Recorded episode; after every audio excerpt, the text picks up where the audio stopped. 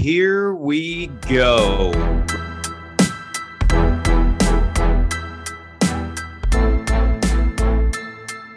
Welcome to the Nine Route Fantasy Football Podcast.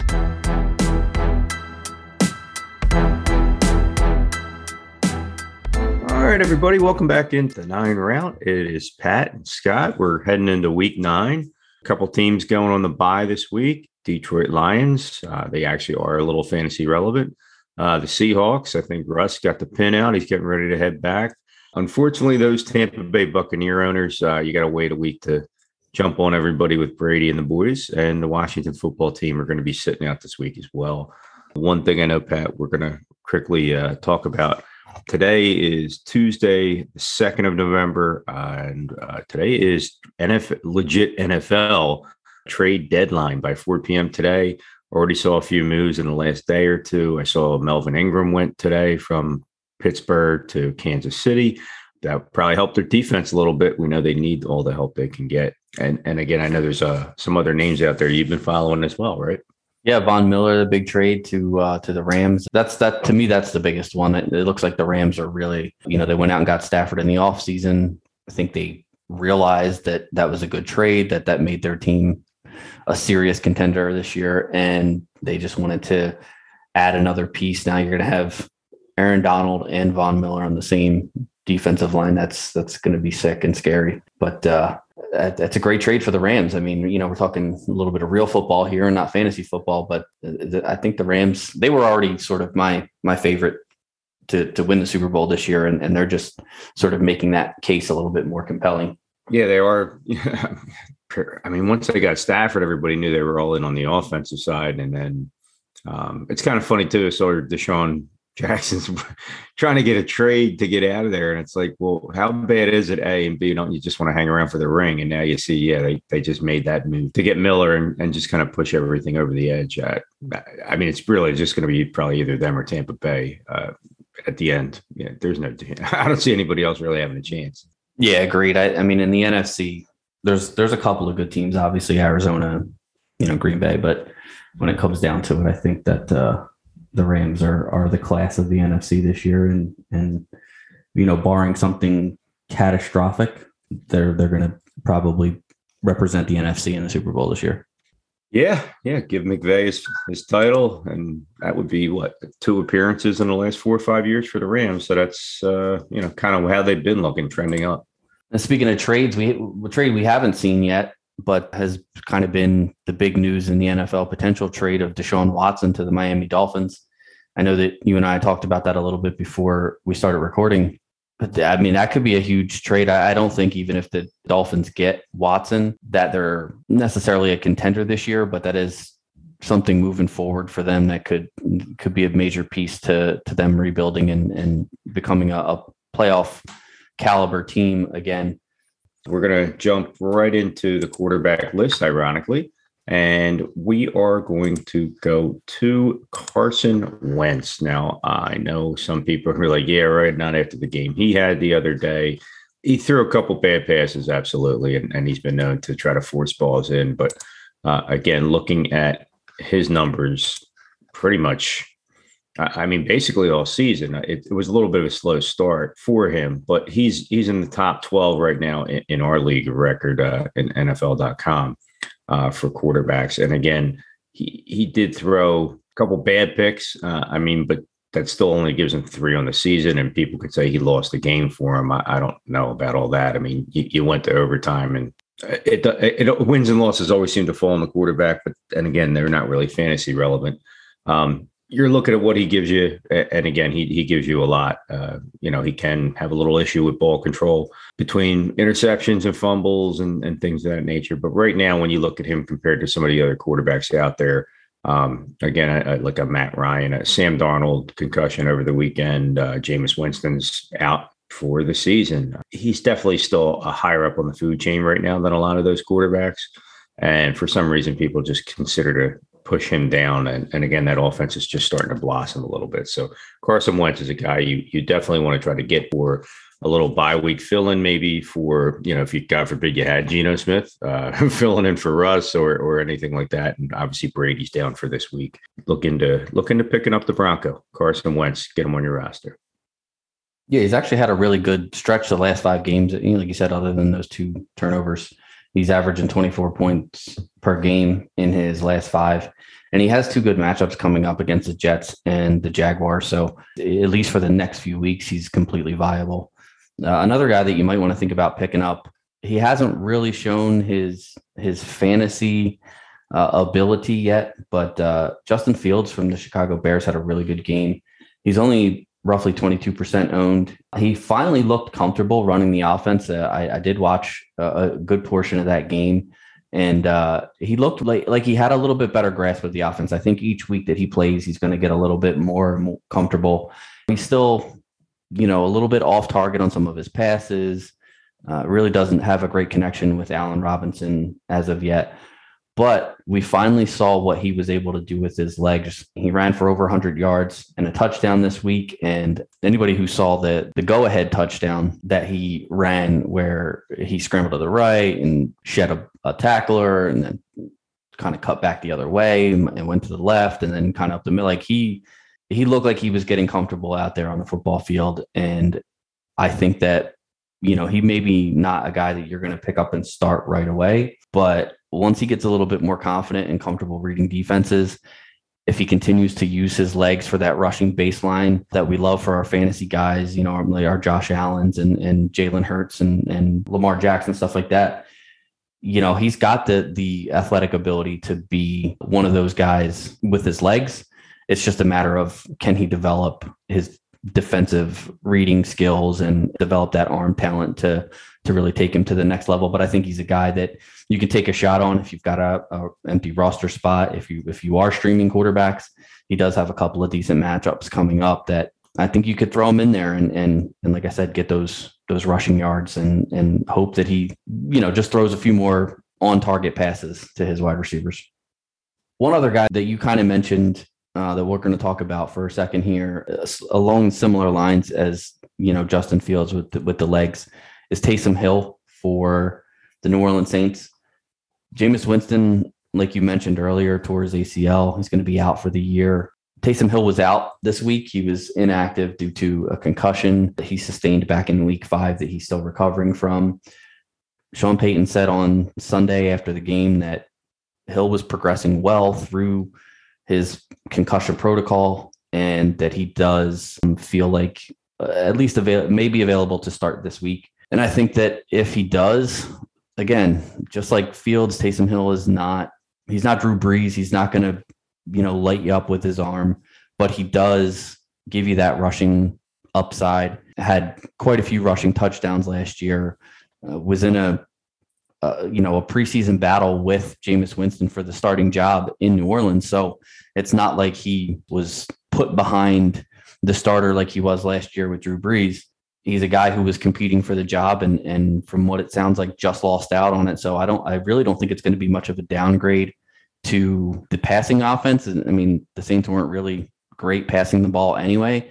I think Taysom Hill actually improves the value of Alvin Kamara because now you have another option, somebody to, you know, you have to kind of keep an eye on out of the backfield running the ball. So uh, I think Taysom Hill could be a, a really big upgrade, honestly, for the Saints offense. I know he's not a traditional quarterback, but if you're looking for a guy who is just going to be able to score you some fantasy points, he's going to do it with his legs. And, and I think he will surprise, especially once Michael Thomas comes back. I, I think he'll surprise you with how much he throws the ball and how well he throws the ball. He's, he's not a terrible quarterback. I mean, he's not Tom Brady by any means or anything like that, but um, he's usable. He's, he's not a, uh, you know, he's not an NFL franchise quarterback, but he's somebody who can get the job done when he's been called upon in the past. True, true. Yeah. Uh, you know, like you said, he lost out by by a hair to to Winston, who was a little bit more of an established QB, and now he's going to have his chance to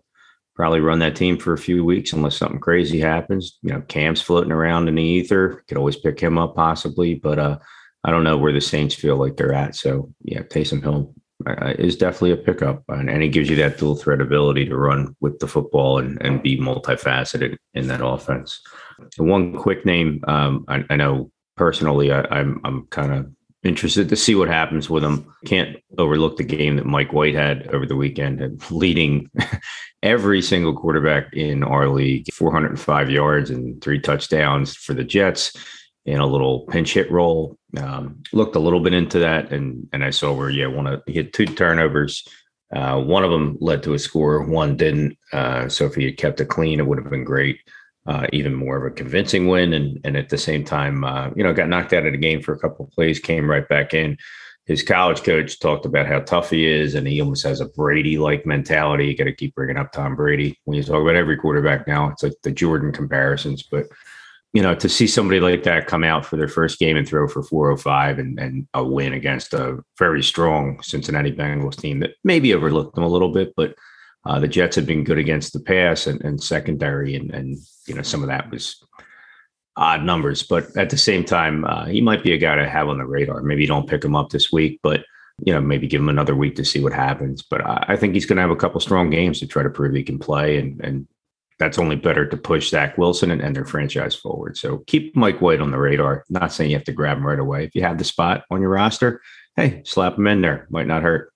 Quarterback wise, I think we're kind of through and, and we're on our way to running backs. And uh, some very bad news for the Tennessee Titans and fantasy football owners alike that had a, a strong hold of Derrick Henry. Uh, goes down with a Jones fracture in his foot that's pretty much going to be the ball game for him for the season. Unfortunately, this is one of the worst nightmares realized to see the number one running back in fantasy football to go down. Period. I mean, again, it's horrible for him and and for his career, and hopefully everything bounces back. You look at the workload he's taken, and because of that, I I do want to just mention, you know, uh, I have been a little bit higher this time around on uh, Jeremy McNichols. Uh, I joked around in a sense, not jinxing, but just saying that, hey, look, you know, God forbid something happens, the amount of carries, yada yada. And and you've seen some intermittent work, some change of pace stuff with him, and then he's shown he can catch out of the backfield. He gets decent yards per carry. But Tennessee wasn't messing around. They see that this is a, a window of opportunity, and they went out and signed one of the greatest running backs in the history of the NFL. Uh, he's 36 years old, but Adrian Peterson is going to join the Tennessee Titans. And to see a player of that caliber that played decent for Detroit last year, had a couple great years for Washington, and and really hadn't shown that he was still his 26, 27 year old Adrian Peterson, but was still better than a lot of the running backs in the league. Uh, he gets a little bit of a season of rest, probably keeps himself in pretty good shape. I can see him probably jumping in anywhere from maybe 10 to 15 carries. And hey, 10 to 15 carries for Adrian Peterson could be 70 to 100 yards and a touchdown. That's not bad. I mean, again, he might not put up the buck 78 and two touchdowns that Derrick Henry was putting up almost week to week, but I think he's going to be quite serviceable. Yes, you're going to see a downtick, but Tennessee runs the ball regardless. They don't run for high average, even though Henry can get the yards. You look at some of their team averages and it's 2.4 or 3.2. They're just dedicated to running the ball, similar to a Cleveland Brown style, where they're just going to keep you honest. I feel like this gives a little bit of an uptick to a Ryan Tannehill in the passing offense because they're obviously going to get a little more involved uh, on the offensive side of the ball. But to me, Adrian Peterson and Jeremy McNichol, I would go Peterson one and McNichol still have him around as far as a pickup. I don't think it's going to be a 50 50 or 60 40. I still see it probably being almost a 70 30. But getting McNichol out of the backfield a little bit more, yeah, he he's definitely going to be a, a, PPR option for you compared to Peterson, who made some plays out of the backfield like that. But I think both running backs are definitely worth a pickup 100%. It's a no brainer. Peterson to me would be the one uh, in that offense, and McNichol a little bit stronger than he was before. I think he's definitely he shouldn't be leaving anybody's bench at this point. So you got to go out and pick up one of the two Tennessee Titan running backs, Adrian Peterson or Jeremy McNichols. Yeah, I think Peterson is probably a an RB two flex play for the rest of the year, and McNichol, depending on game script and honestly, depending on how good Adrian Peterson looks, you know, in his in his first few games back, we'll get a few more carries than he has. He's, I think he's he's maxed out at like two carries has been the most he's had in a game. But he does get, like you said, get some targets out of the backfield. I think he is a potential flex option as well moving forward. Another couple of, I guess, nebulous situation at running back um, that we kind of saw this weekend was, as you mentioned, the Philadelphia Eagles. We really pushed picking up and starting Kenneth Gainwell this week, and he sort of disappointed as far as production goes. He did get the same amount of carries as Boston Scott and Jordan Howard. Just didn't do as much with them, unfortunately. Did did end the game with more targets than both of those guys, but I do think and and hope as an Eagles fan that the Eagles coaching staff realized that they need to run the ball more. And I think and I hope that they will continue to do that moving forward. Their offensive line is still very good, one of the best in the NFL. And unfortunately, Jalen Hurts, what we kind of talked about in the preseason with with Jalen Hurts was his inaccuracy, his happy feet in the pocket, and how he wants to run the ball a little bit more quickly than your standard pocket passer. And I think a way to settle him down, a way to keep the defense from sending so much pressure on passing downs is to run the ball more often. And we saw Boston Scott and Jordan Howard uh, both get carries and the Eagles win this week uh, versus Detroit. Scott, Howard, and Gainwell basically split the carries evenly, pretty much three ways. Like I said, Gainwell didn't really have the he had the worst fantasy game of the three. To me, the the the, the ranking for picking these players up, these running backs off of the Eagles would be Gainwell one because I still think he's going to be their their number one guy. Um, I think that Boston Scott is going to get a lot of the early down work and can catch balls out of the backfield. To me, I think Jordan Howard is sort of a distant third. While he did have a good game, you know, put in two rushing touchdowns versus the Lions. The first rushing touchdown it was literally Scott the whole drive, and then Jordan Howard sort of came in towards the end as a you know to give these guys like a, a blow and and to uh, you know take the goal line work. And then his later touchdown came when the game was pretty much out of reach, and and most of his carries came later in the game as well. I think if the games are closer, which you know, looking at the Eagles' schedule moving forward, I think they're going to be. I don't see Jordan Howard getting as much work as uh, Boston Scott and Kenneth Gainwell. But Kenneth Gainwell obviously is already owned in a lot of leagues because of the Sanders injury. People probably picked him up last week. He's available in about 32% of leagues. But Boston Scott and Jordan Howard are both less than 1% owned. And I think you could easily pick them up in that order Boston Scott, Jordan Howard. And um, I think Boston Scott is a, a viable option uh, as an RB2 or a flex option until Miles Sanders gets healthy. Uh, yeah, I agree. I I had uh, Gainwell on my bench. It just wasn't sure, and it's hard to tell with the Eagles what they're doing. But the rotations right now are, are going to be interesting and see how they go for the for the next couple weeks until Sanders gets back. A small little tick on a, on an injury this week. Now I saw where they said that James Robinson is uh, going to be day to day with his heel injury. You know, they, they thought maybe at first it was something a little stronger, maybe an Achilles, something along those lines. But at the end of the day, thankfully, he seems okay. You're looking at a player of Carlos Hyde. He is he's been factoring in a lot. Uh, I mean, there were a couple games there in a row where you did kind of see, you know, James Robinson finally maybe taking back the backfield and, and maybe Urban Meyer had, even though it's hard to believe Urban Meyer had come to his senses uh, when it when it came to him. Now again, a lot of Robinson's work tends to be uh, because it's Jacksonville. His work was a lot of slop cleanup and, and things of that nature, bulk garbage, knowing they were getting crushed, and and that's just been their way. You know, we had three weeks in a row there from three weeks three to week five where he had over 20 points a game. But you look back at the beginning of the year and everybody couldn't figure out what was going on. And he was almost sharing carries. I think Hyde beat him uh, in touches and carries the one game. And now you're back to that possibly happening again, especially if, if the injury is a factor. They may not rush him back. They, you know, we'll see how that goes. But to see Carlos Hyde getting getting as involved as as he has been throughout, and, and he's still a pretty good running back you're seeing, you know, again, he had nine carries and then he also had six receptions out of the backfield. That's where he really kind of gets his gets his thing going. Where again, he can be a dual threat, similar to Robinson. Uh, he he should be a guy, especially if you're a James Robinson owner. Uh, again, not saying you have to handcuff, Uh, you don't have to be a Robinson owner to get him, but the bad teams, the Jacksonvilles of the world, are going to do a lot of that type of play where it's check downs and trying to catch up at the end and just going through the motions on offense. So Carlos Hyde, I, I think, is maybe a player you want to look to pick up. He's not quite owned in, in a ton of leagues right now, but uh, again, I think people are going to look to him and just figure, well, he's going to take over the lead role, and if he does for a week or two, that's great. You know, we'll, we'll see how it goes. But I would say Carlos Hyde should be on your radar for fantasy football waiver pickups in week nine.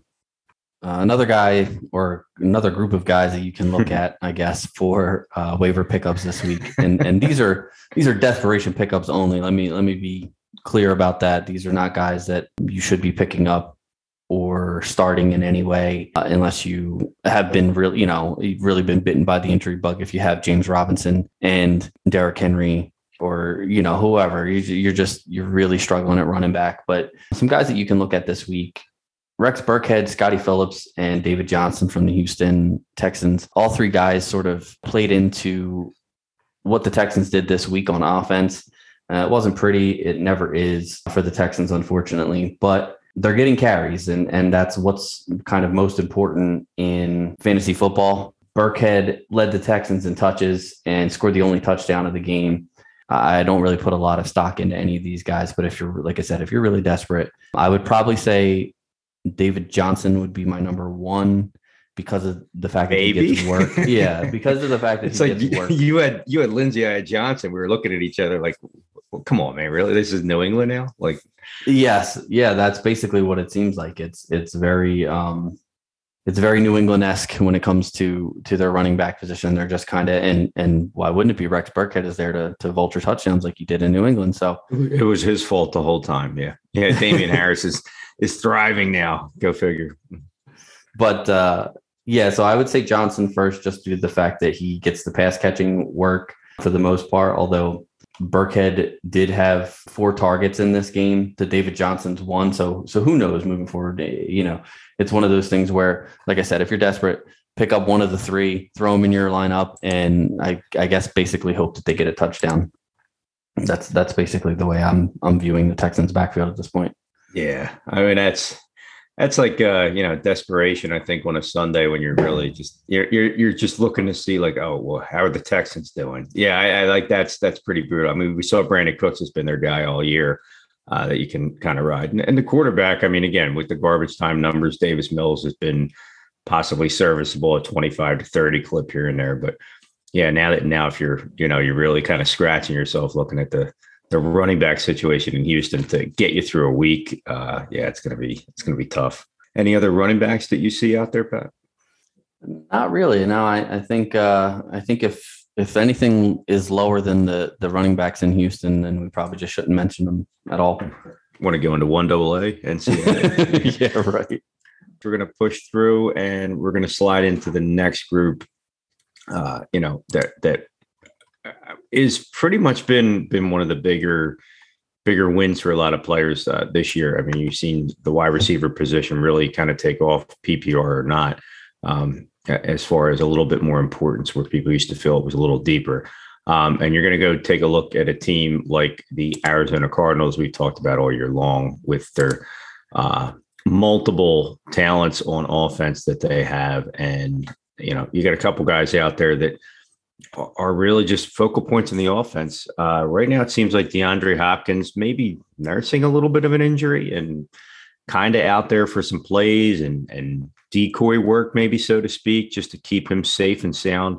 Um, but you're going to look at you know Christian Kirk and AJ Green. Both of them have just been getting monster targets and big receptions. Now, we did see AJ Green have like one of the bigger brain farts of his career um, against uh, against Green Bay, where he just didn't turn and look for a football, which usually you, you expect. Maybe he just didn't know the play. But that aside, uh, you see Zach Ertz sliding in there and, and a couple other players. Rondale Moore still viable, but they don't really in, in Arizona, they don't run the ball a ton, but they don't really have to because of the way that Kyler Murray's been able to spread that football around. Again, to see the level of, of targets that these guys are getting, but it's spread out. It, it's almost like if you had both of them in your lineup at the same time, that's where you maybe really excel. uh, or at least having one and just hoping you get the the hot hand or the right matchup. Uh, I think Christian Kirk and AJ Green, if they're out there on the waiver wire, uh, they shouldn't be, and they they won't be for long. So you definitely want to get one or two of those guys uh, and have them ready to go. You can use them maybe as trade bait if you're still available in your seasons. Uh, so Christian Kirk, AJ Green, any part of that Arizona Cardinals offense right now, you know, even after a, a tough loss on Thursday night, is definitely the way to go uh, for wide receivers. Yeah, Arizona is definitely one of those teams that spreads the ball around. Even even two running backs that are fantasy relevant from time to time. So it, it's definitely hard to.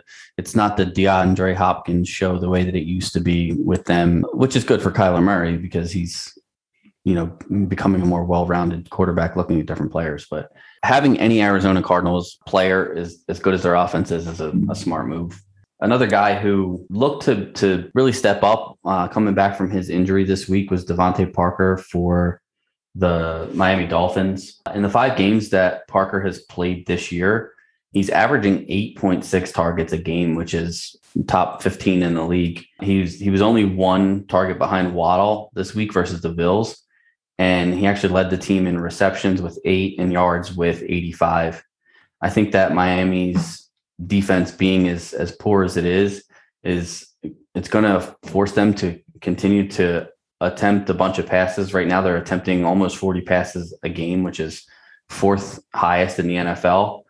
And the other thing I like about Parker is the fact that he's a little bit bigger, taller, weighs a little bit more than than Jaylen Waddle, and that sort of leads to him being a, a little bit more of a red zone target catching those those fades in the in the red zone and and things like that.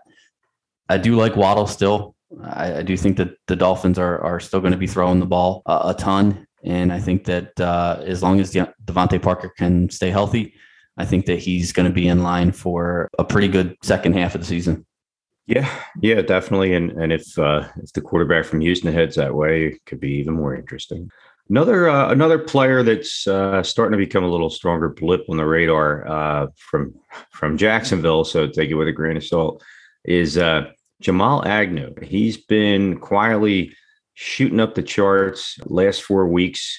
25 targets, 17 receptions, red zone action. Had a, a little bit of a, a, garbage time touchdown this past weekend, but three out of the last four weeks, double digits in points, uh, stronger than 10 or more for some reason, it seems like he's been taken over in the slot, and now they're moving Shenault to the outside. Um, obviously, when DJ Chark went down, that just changed the entire offense around. And we know Marvin Jones is really kind of the the de facto number one down there. He's been the the strongest advocate for for Trevor Lawrence's attention, but um, starting to see a little bit of his ability. Uh, you know, again, when you're in the slot, that means you're you're a bit of a playmaker. Now, Shenault being on the outside, that maybe pushes that. So it's unfortunate they have two guys that are both slot. They maybe make a move. I don't know, but I don't see Jacksonville trying to trade anything right now. They're still in a rebuild.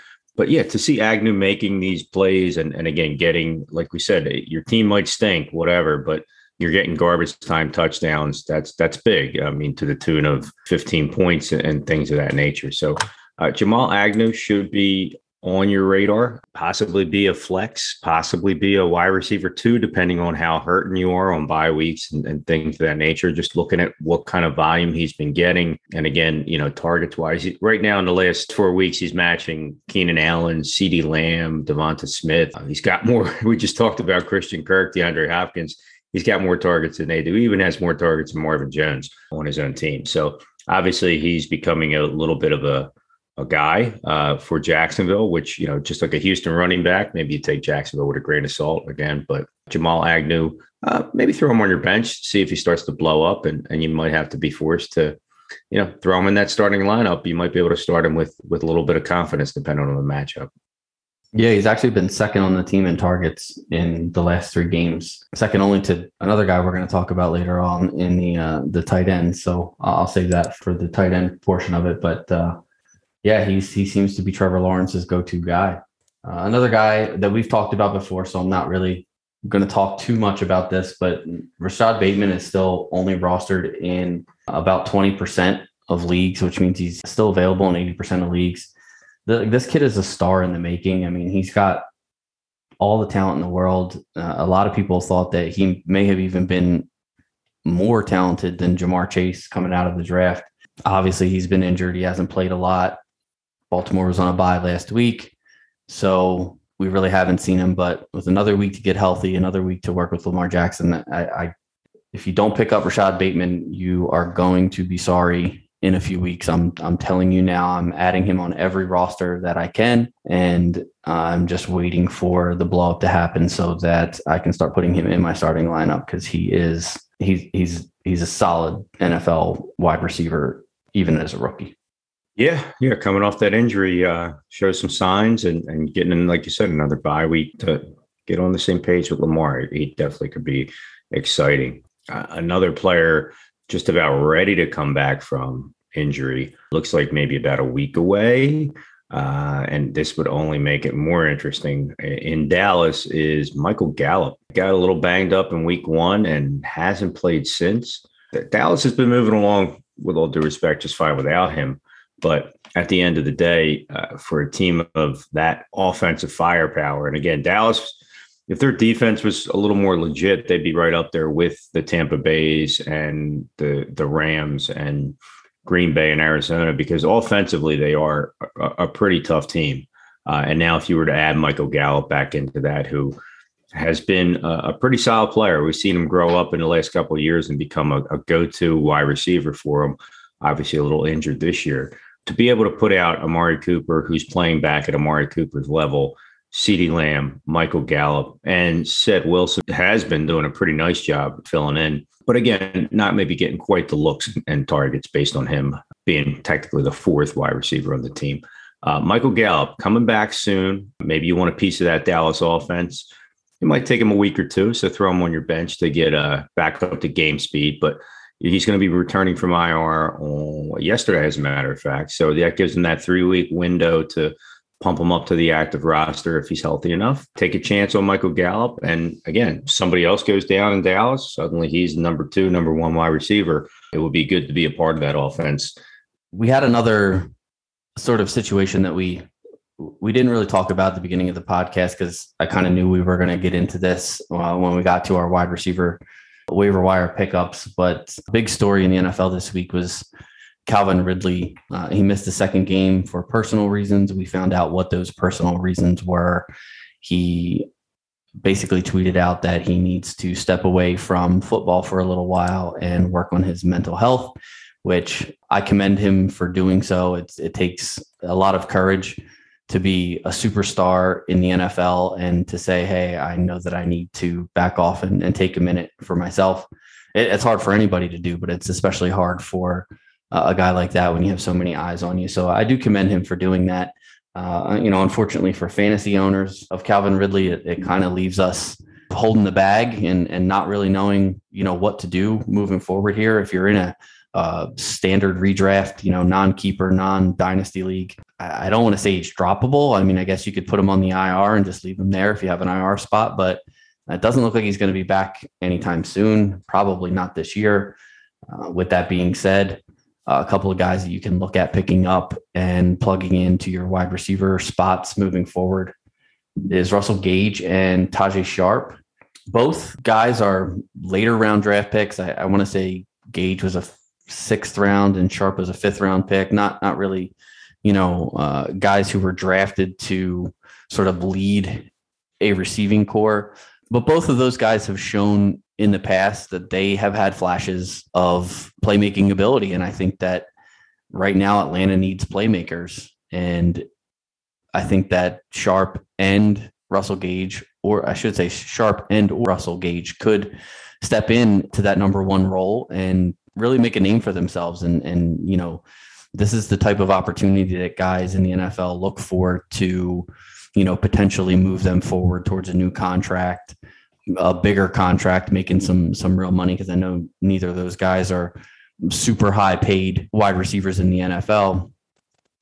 This past week, Gage was still hurt. He played but didn't get any targets. It, it, you could definitely see watching the game that he he didn't look like he was at full speed. But Tajae Sharpe tied for the team lead with six targets, led the team in receptions and yardage with five catches for 58 yards. And you know, it wasn't a great showing for Atlanta. They played a pretty tough defense in Carolina. Obviously, being short Ridley and a, a hobbled Gage didn't help. I don't see Atlanta's offense being great moving forward. Obviously, without Ridley, with Kyle Pitts finally, you know, starting to figure out the NFL, I think he's going to be a huge target. I think honestly, the biggest benefactor from Ridley leaving is going to be Kyle Pitts, but you're definitely going to see a lot more Cordarrelle Patterson. He's already seen an uptick in snaps, targets, carries, and I think this this may even make Mike Davis more relevant again, just due to the fact that you know they're they're now down a significant skill player. So I think you could pick up Gage and Sharpe. Uh, I think the bigger bump comes from the guys that you're probably already rostering. But if you're if you're hurting at, wide receiver and you, you're looking to take a shot, uh, both of these guys are very low owned in most leagues. Russell Gage is only about 14.5% owned, and Tajae Sharpe is owned in less than 1% of the league. So you can go out and grab these guys, see if they turn into anything. And if they do, great. You have a starting wide receiver. If they don't, you know, you drop them and, and pick up somebody else. But I think they're at least both worth uh, a pickup this week if, if you have a roster spot. Yeah. Uh, before we go into tight ends, and ironically, you know, again, you're you're touching on two wide receivers. I'm seeing rumors that Hayden Hurst may be in the cards to be traded to the Green Bay Packers, who are looking to fill the tight end position on their team. Uh, Robert Tonyan towards ACL. If that move happens, I, I don't know if Atlanta would do it unless they they really got a solid draft pick because he was part of their offense there for a minute, but uh, I'm I'm wondering if Hurst stays, they just put him back to tight end, and then Pitts almost becomes the number one wide receiver for him. I mean, athletically, I think he can pull it off, uh, and then have Gage, Sharpe, uh, Zaccheaus was there, and, and again, there's some other names floating around. Uh, you know, maybe they pick up a, a John Brown or somebody that's out there to help fill the void. Yeah, it's definitely a, a murky situation, but the targets have to go somewhere, and and like you said too suddenly maybe Mike Davis gets more involved. Maybe Cordarrelle Patterson becomes a little bit more of a wide receiver than out of the backfield. Uh, it's going to be interesting. I think, you know, obviously uh, a lot of talent in Atlanta, uh, but to see who actually is the guy that, you know, picks up the bag for him uh, and, and, keeps it moving for Matty Ice and the Atlanta Falcons. Speaking of tight ends, like we said, we're gonna we're gonna move on. We're shoveling on to the tight end. One of the I mean, it, it's kind of like a little bit of a three headed monster, so to speak, that we're going to touch base on. Guys that we've talked about this year so far, we're looking at these middle of the road starting to maybe ascend a little bit. Uh, tight ends, at least for two of them. Talking about Tyler Conklin from the Minnesota Vikings. We're also going to talk about Pat Freiermuth. Yes, good old Patty Fry for Pittsburgh, who has become a little bit more, uh, a little stronger, uh, honestly, involved in that offense, especially with the injury to Juju. You know, they like to spread it around a lot. And and again, he's coming off a, a nice little game over the weekend 44 yards and a touchdown, double digit points to two out of the last three, only reason bye week in between. So you're starting to see a little bit of, of an extension from Pat Freiermuth. And then finally, uh, we're talking about Dan Arnold, who made the move to the Carolina Panthers earlier this year. He was one of those players that, you know, has bounced around a little bit. And now you're starting to see him pick up some steam with the Carolina Panthers. That being said, with the Jaguars, he came oh, from the Panthers. That's right. Yes, he was losing steam with the Panthers. He's picking up steam. He's now, now yes. So he went yes. Sorry, Cardinals, Panthers, Jaguars. So he went from bird to cat to cat. Yes. um, yeah, he, he kind of hit lower than that. He's moving um, up so, the food chain. yeah, really is. He's the alpha tight end right now. Um, but yeah, again, you know, it, it, that's maybe another case where the blowouts and, and the checkdowns and safety valves tend to help. I mean, of the three, personally, and, and, I don't know where you're at, Pat, but I mean, I would probably go Freiermuth, strong one, Conklin, based on the the level of offense he's in, two, and the uh, the kitty cat there, uh, Danny Arnold, uh, again with the Jaguars. Uh, you know, again, he he could be a little more volatile, boom or bust, uh, depending on how that offense goes. What do you think? I think Conklin and Freiermuth are, are a, a, sort of a one A one B type situation. I, I really like the the offense in Minnesota a little bit more than I like Pittsburgh's offense. They seem to be very very run heavy. But Freiermuth is a, a, a phenomenal athlete, and and I I think he's a much better athlete than Conklin. So I could definitely see him being the one A and Conklin being the one B. But yeah, Dan Arnold is more of a more of a safety valve type guy. I do think again, if you're if you're hurting at tight end, if you know you, you got say you got like George Kittle and he's been out for weeks and and you're just looking to to to sort of fill that position for for a little while, bye weeks, whatever. I think any of these three would be viable options. It's just a matter of you know, like it is with most of the tight ends in fantasy football, it's a matter of who catches the touchdown is is going to be the, you know, who gets you your fantasy points. So, I mean, which offense do you like the better? I'll, I'll take the Vikings, then then the Steelers, and then the Jaguars. So, yeah, I would I would probably put them in that order, but all very close together.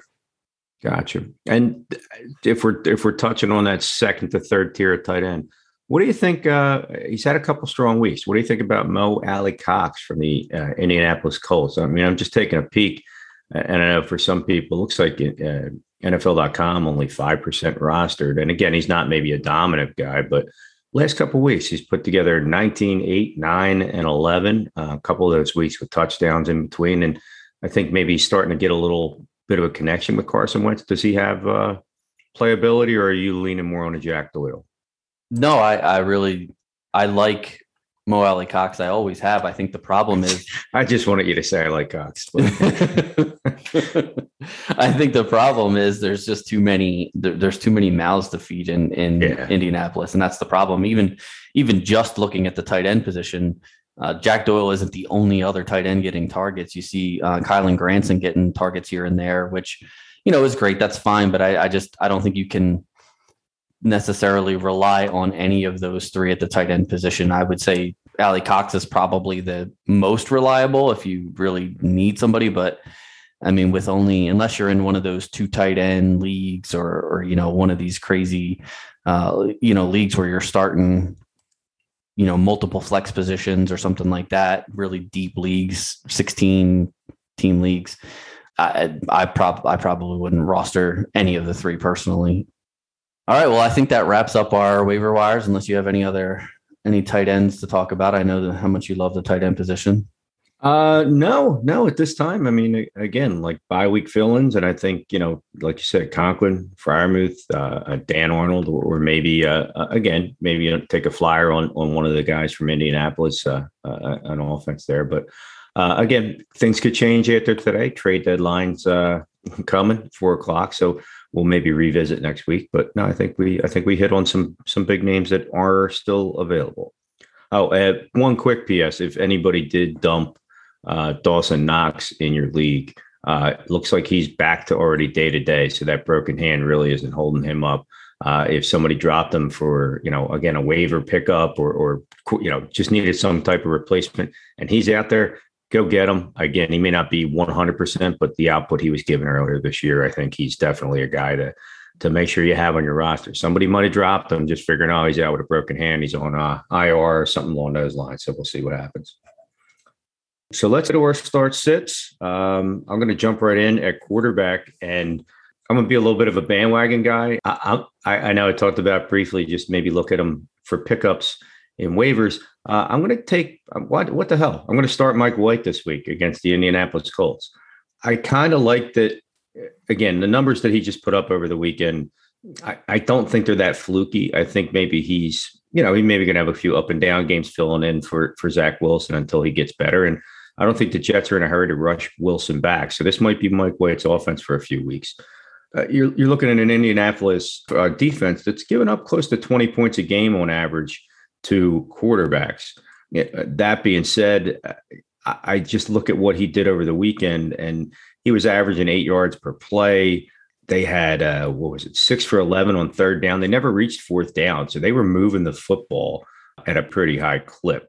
Uh, they had 23. The Jets had 23 passing first downs. So they were running that through Mike White, and he, outside of getting knocked out of the game for a couple of minutes, he did okay. Cincinnati's defense is pretty good this year, and and trying to go toe to toe against that offense. And again, one of his turnovers led to a score uh, for Cincinnati. If you take that off the board, the game was over. It wasn't as close as it was. I'm going to take Mike White it's a short week. Yeah, you're going to Indy, so you're on the road. Be interesting to see maybe how he responds. But what the heck? I'll start the kid. Put Mike White in your lineup this week. Uh, I, I think he's going to maybe maybe not 34, but I could see a 25 to 30 clip. They're gonna just give him the keys and, and see what he can do. Yeah, he might have another receiving touchdown as well. You never know. he's he's multifaceted. He's he's your new Taysom Hill, but he can actually pass. Yeah. Uh, I'm going to go with Joe Burrow this week. Uh, I know he, you know, didn't have the, the best game in the world uh, against the Jets, but going up against Cleveland, Cleveland's really strong against the run. They're the seventh worst team, however, versus quarterbacks. They've given up 17 passing touchdowns in only eight games this year, which is like tied for the third worst in the league. Burrow is actually the only quarterback in the league with two plus passing touchdowns in every game that he's played so far this year. So the combination of the Browns giving up passing touchdowns, being tough against the run, and Burrow being so uh, touchdown proficient uh, in the offense just for me leads to a, a big game for Burrow, uh, a couple passing touchdowns, and his connection obviously with Ja'Marr Chase is otherworldly. So pair them two together in, in a game where you know Cincinnati's going to that's a huge rivalry. It's it's probably one of the biggest in the NFL. I think Burrow is going to show up and and play the way he played against Pittsburgh and and turn in a good performance against Cleveland. All right, so you're going to start Burrow, and I'm going to sit for this week. Um, I, I, know we talked about him as a pickup, and, and, again, maybe some people feel it was the the coming out game. Uh, but I'm going to sit Justin Fields this week against the Pittsburgh Steelers.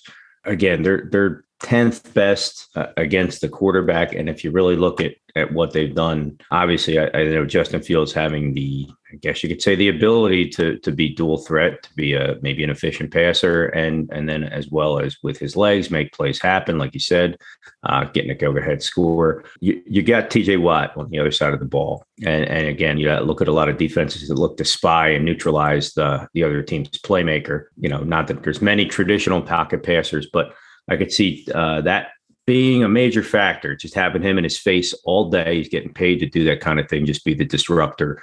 And again, if that's the case, they may have to lean a little bit on a heavier pass protection. I, to me, I feel like TJ Watt's going to eat him up. I could be wrong, but uh, but I would sit Justin Fields this week against Pittsburgh. I'm sure you could find a, a a better option against maybe a weaker defense out there, like we just touched on with with White and Burrow. Yeah, and I think that's going to be a super low scoring game as well. So I, I like that call.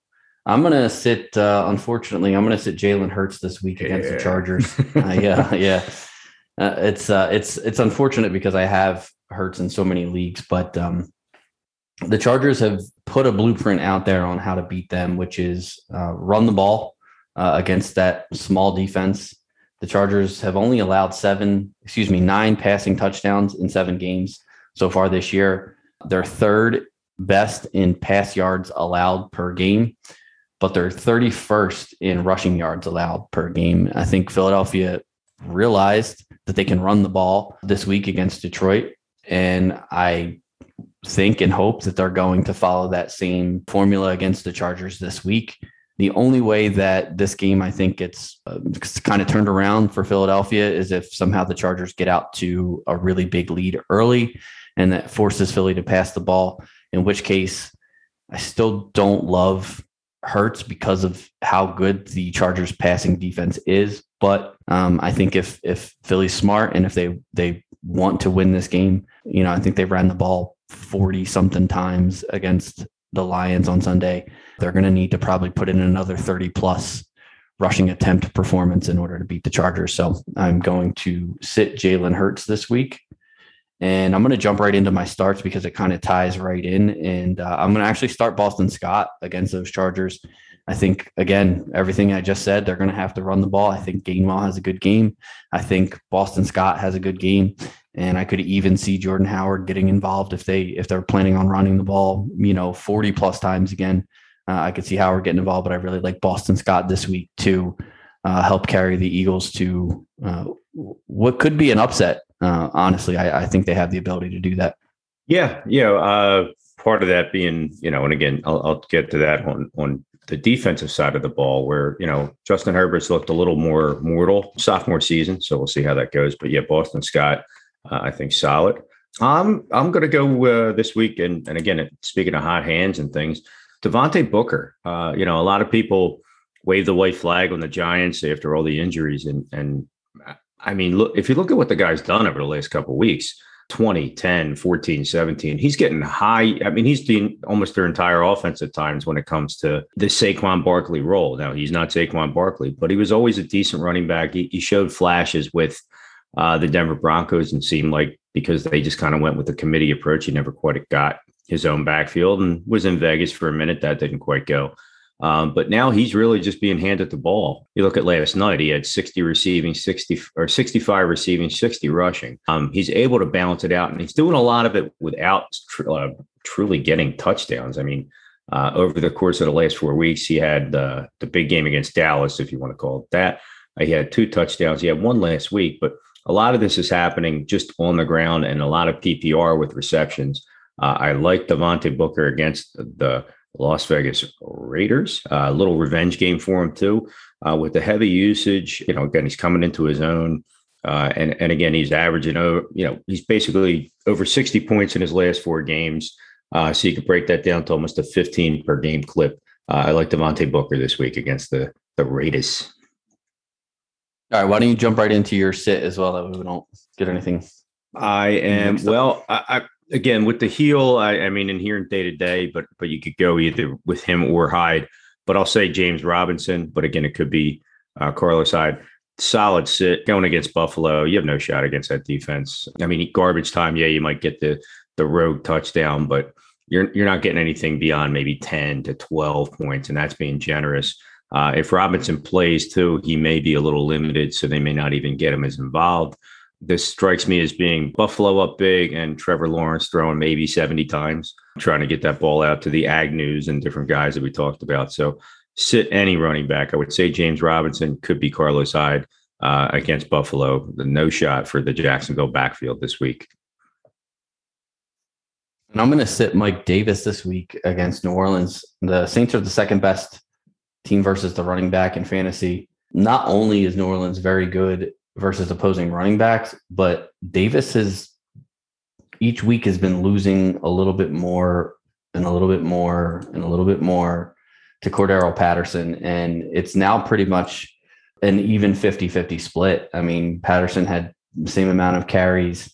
Uh, I think he had the same amount of catches uh, this week, and and neither of those guys did particularly well. Patterson had the touchdown, but Davis just hasn't really produced for fantasy. And also now with Winston out of the game and probably Taysom Hill in for the Saints, I think that that's going to sort of lend that Saints offense to run the ball more, which eats up more clock, which slows the game down, which gives teams less plays. And I don't think that there's this is going to be one of the slower paced games, slower pace in terms of plays run per team. And obviously, if there's less plays, there's less opportunity. So I, I really don't like Mike Davis this week versus the Saints. Heard that. Yeah. Uh, I, I might be a little more passing involved there. Uh, speaking of passing, getting into wide receivers, uh, let's go to my start of the week. Uh, again, I think a solid wide receiver too, but looking at uh, an old name from the past again, and I did go with him last week. I'm going to go with him again this week.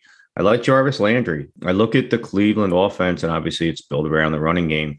Uh, there's some trade rumor whispers, but probably not happening with Odell Beckham Jr. And the tight ends get involved a little bit. But uh, the games that he's been in this year, uh, Jarvis Landry was the team leader in targets. The last couple weeks, he's really just kind of been the only guy. He's averaging about 12.7 points a game, so call it 13. Give him a touchdown in there. Suddenly he pumps you into closer to 20.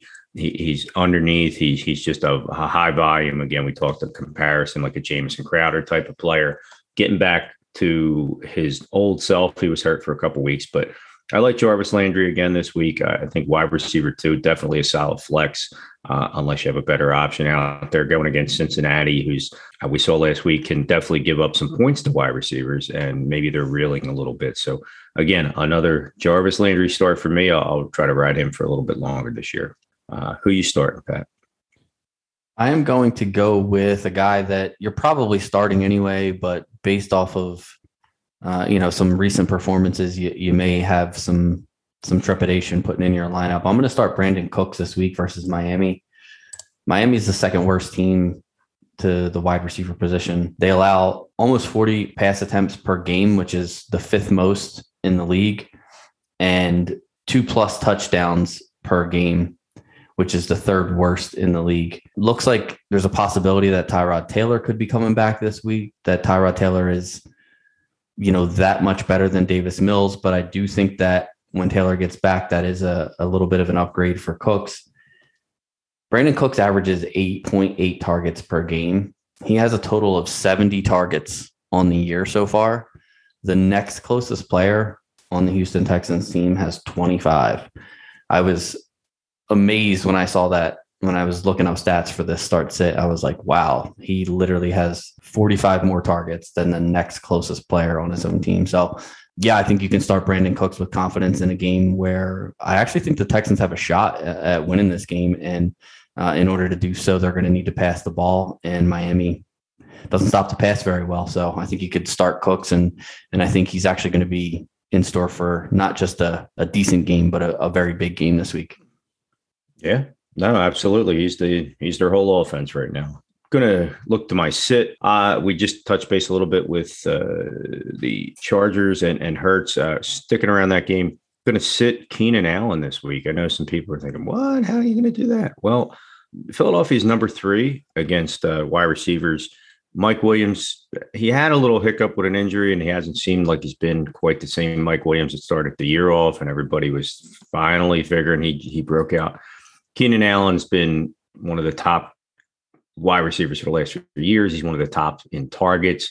He's the guy that you're going to want to shut down on that offense. He's the guy that Darius Slay is going to cover in that offense. And I see him being uh, just totally blanketed. Uh, again, he's not a speed guy; he's an underneath guy. So I could see Slay locking in and, and, just being all over Keenan Allen, trying to throw off any rhythm that Justin Herbert has.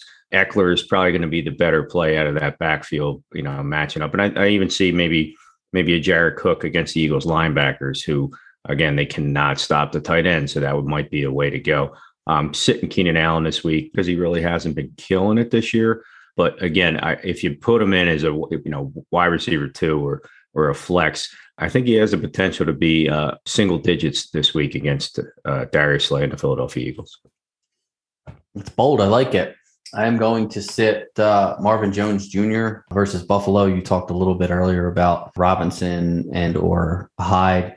Uh, Buffalo is just, I mean, across the board, it's just the best defense in the league. They put you in a position where they score a ton of points and then now you have to throw the ball but their pass defense is so good and their pass rush is so good that they just end up getting sacks and turnovers. And it's it's just one of these this conundrums that you you want to try to run the ball against them to keep the ball out of the offense's hand but you just can't. Like they score too much. So I know that Buffalo has only given up five passing touchdowns in seven games, which is by far the best in the league, and just over, just under 1,300 passing yards, which is also best in the league by by over 100 yards. So I, I don't really see, like you said, I don't really see Jacksonville offense moving the ball much. Period.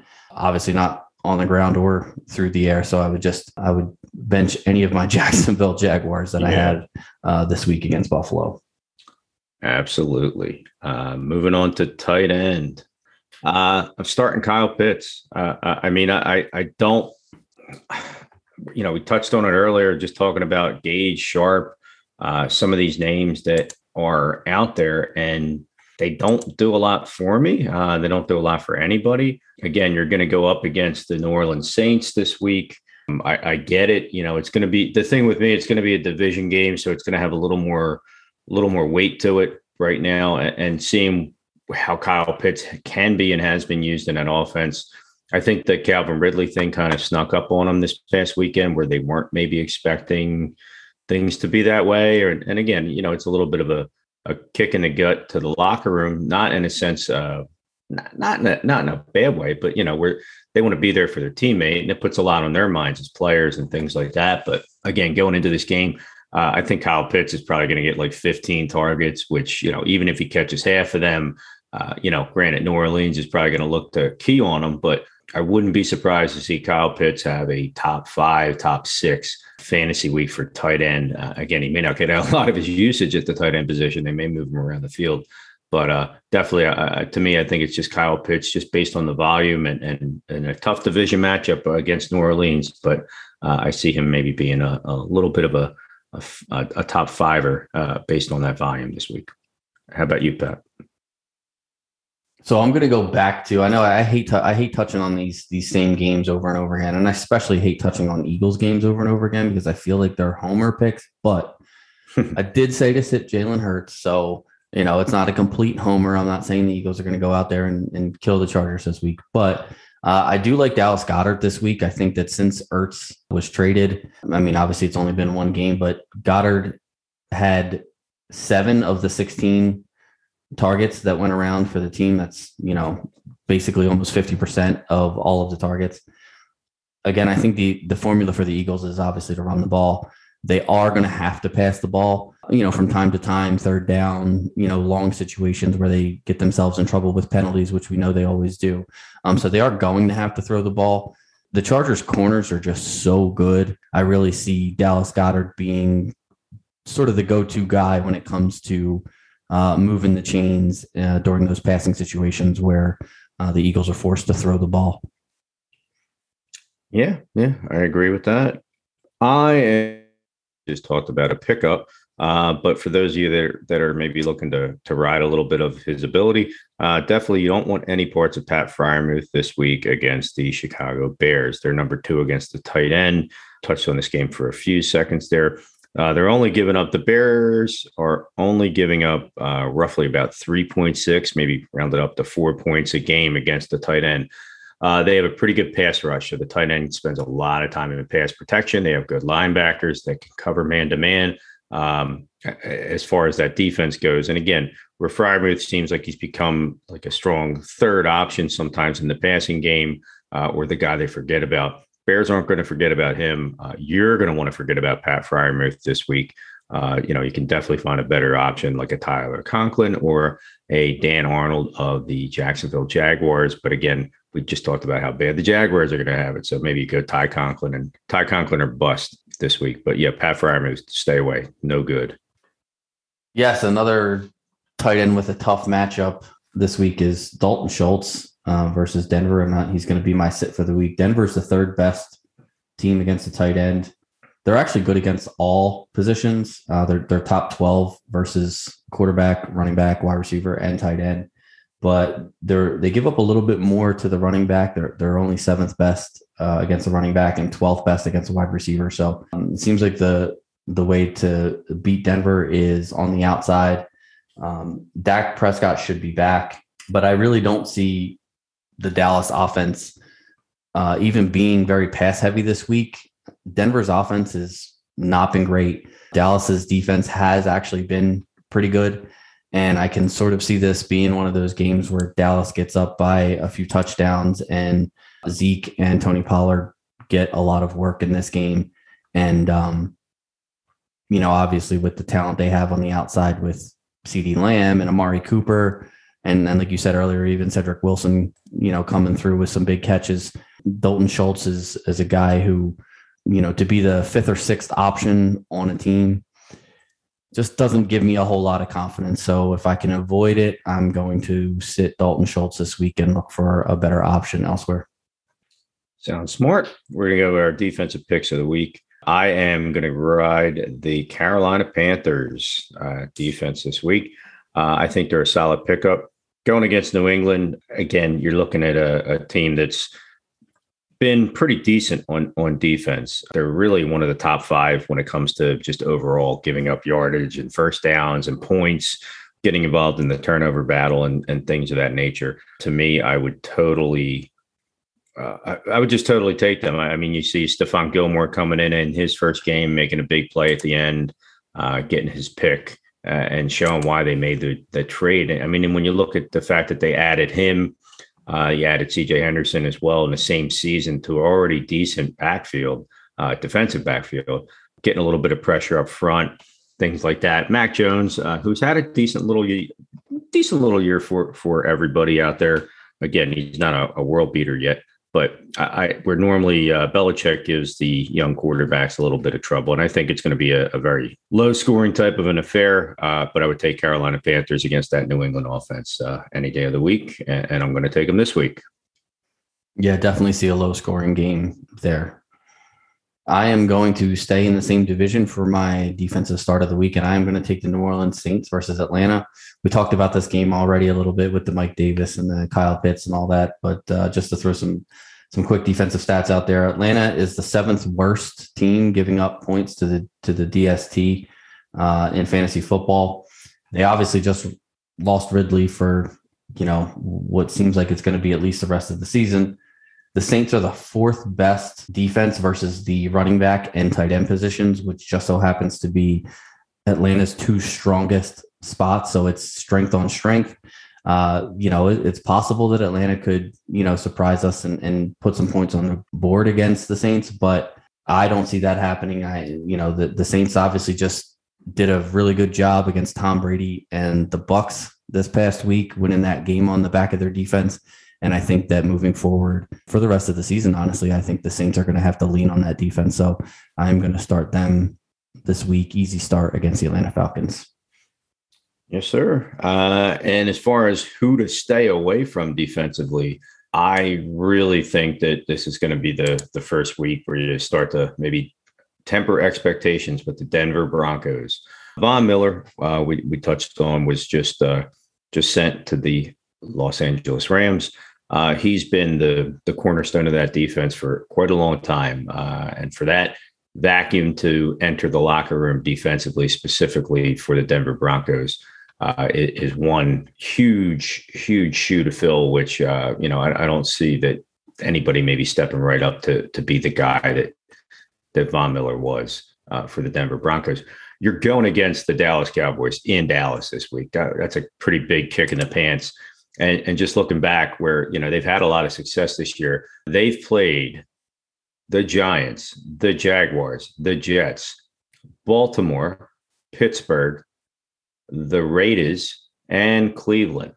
And then they just played washington this past week. This is one of the real high powered offenses that they're really going to get get involved with. Um, you know again you look back at some of these teams that have had decent offenses baltimore pittsburgh even vegas uh, and they've been pretty low scoring. Cleveland, we watched that Thursday night game. Uh, I think Dallas is going to shred them all over the field um, and just really take it to them. They're going to be looking for some leadership. Uh, maybe somebody steps up, makes a play or two for them. But uh, sit Denver this week. That's going to be a, a very tough road in Dallas against that offense. Yeah, I actually had Denver as my sit as well this week, and then and then when you sent me yours and saw that we had the same one, I, I switched over. So I really like the Broncos this week as well. Uh, I'm going to say to sit the Baltimore Ravens this week versus Minnesota. You know, the Ravens, we've all kind of grew up with, you know, the Ray Lewis and Ed Reed, Baltimore Ravens and and Terrell Suggs and, and everybody's, you know, I was actually at a, a friend's fantasy draft this preseason, and one of the guys drafted the Ravens defense pretty early. I want to say like like the eighth or ninth round, and he, he caught some flack for it. And you know, he was like, "Oh, you know, one of the best defenses in the league every year." And and honestly, they're not um, anymore. It's just they're not the same defense that they used to be. I think John Harbaugh is a good enough coach to realize that offenses, uh, you know, he's he's spent a lot of his draft picks on offense on the offensive side of the ball and uh, you know defense is sort of it's it's so hard to play defense in the NFL now anyway. But uh, you know, I, I, think Baltimore is one of those teams that is looking to outscore you now, not necessarily looking to to stop you. So uh, Minnesota is the sixth best against the defense special teams uh, in fantasy. They're tied for the second fewest turnovers in the league they only have five, two interceptions, and three fumbles all season. And the Ravens have only forced seven. So I just don't see this being a game where the, the Ravens, you know, have an opportunity to score on defense, you know, to get turnovers, which we know generate fantasy points. They they also only have 15 sacks, which is bottom 10 in the league. which again we're not used to seeing from the Ravens, but that's the reality this year. I think that the the Vikings have enough offensive weapons to put points on the board. And, you know, like I just mentioned, obviously they don't turn the ball over. So uh, I would not want to start the Ravens defense versus Minnesota this week, even though the Ravens are at home. Uh, and I believe they are favored by uh, a point or two in this game. I think this is going to be one of those offensive shootout type games. And, and I, I don't want either defense, honestly. Nope. And a lot of purple going on too. uh, who am I rooting for? Which, which, which guy? Uh, definitely. Now, well, Pat, uh, uh, week nine to look forward to. Uh, a lot of great calls here, uh, a lot of deep dives and, and, research to get some names and and you know, hopefully guys that are get in there and, and help you uh, this week. Uh, again, you're looking at Detroit, you're looking at Seattle, Tampa Bay, and the Washington football team on byes. So you may need to plug in some replacements at quarterback, maybe at tight end.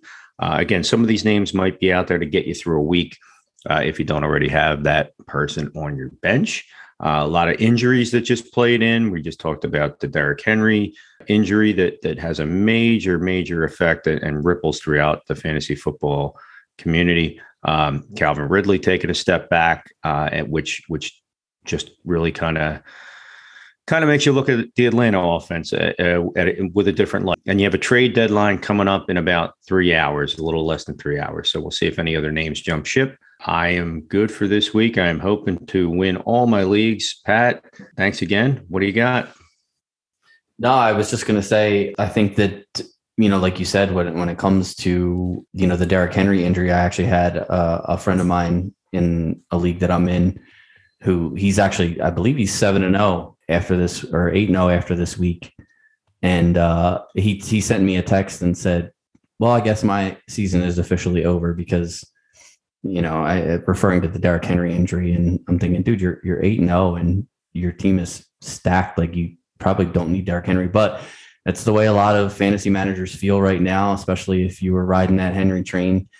But uh, you know, hopefully, what we do here, giving you some some guys that you can pick up, some some replacements. I mean, obviously, you're not going to replace the kind of production that you were getting from Derrick Henry on the waiver wire, but you know, you do the best with what you're given and you know that's what good fantasy managers do. I mean it, sometimes you know it's tough and you get and you get the the short end of the stick and a lot of your guys get hurt and you know there's there's nothing you can do about that. But you can't let one injury derail your entire season. If your team is good you move forward you pick up guys off of the waiver wire and you pay attention to matchups and you do the best you can to to keep winning and and keep pushing towards the playoffs. And hopefully that's what we're able to help you guys do. And um, we appreciate all of you that listen.